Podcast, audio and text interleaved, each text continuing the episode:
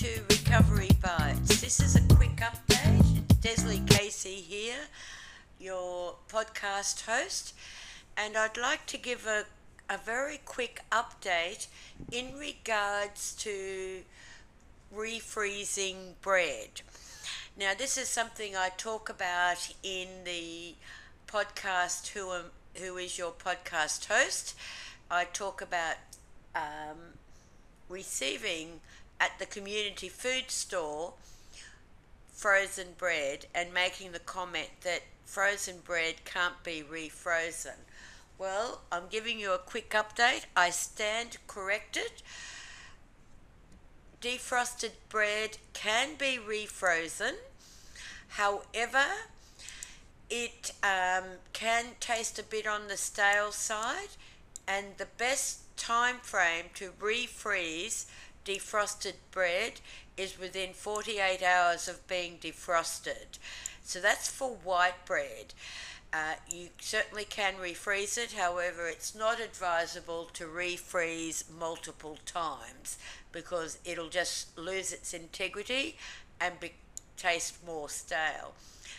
If, for example, you want to try and refreeze sourdough, that's not recommended because it basically uh, tastes quite stale. Um, so it's and it also loses its crunchy crust.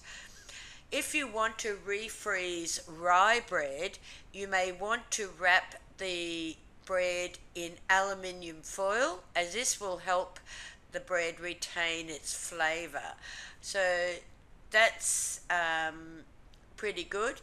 If you've bought store bread, uh, bread, store bread from say like Wool, Woolworths, Aldi, and um, Coles, it can be kept frozen in the freezer for six months past its best by date.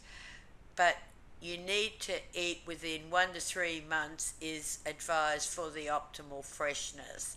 So I just wanted to give this quick update. It was as a result of having a conversation with a colleague at the food store and making the comment that I had made about frozen bread, thinking that, like most uh, foods, once it's defrosted, it's best not to refreeze it.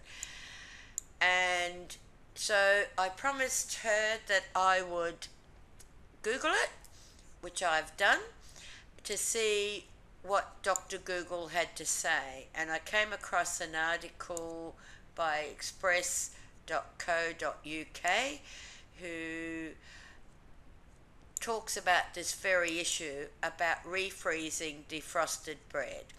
So, white bread definitely can, however, best to refreeze it within 48 hours of it being defrosted for to get the most out of your bread.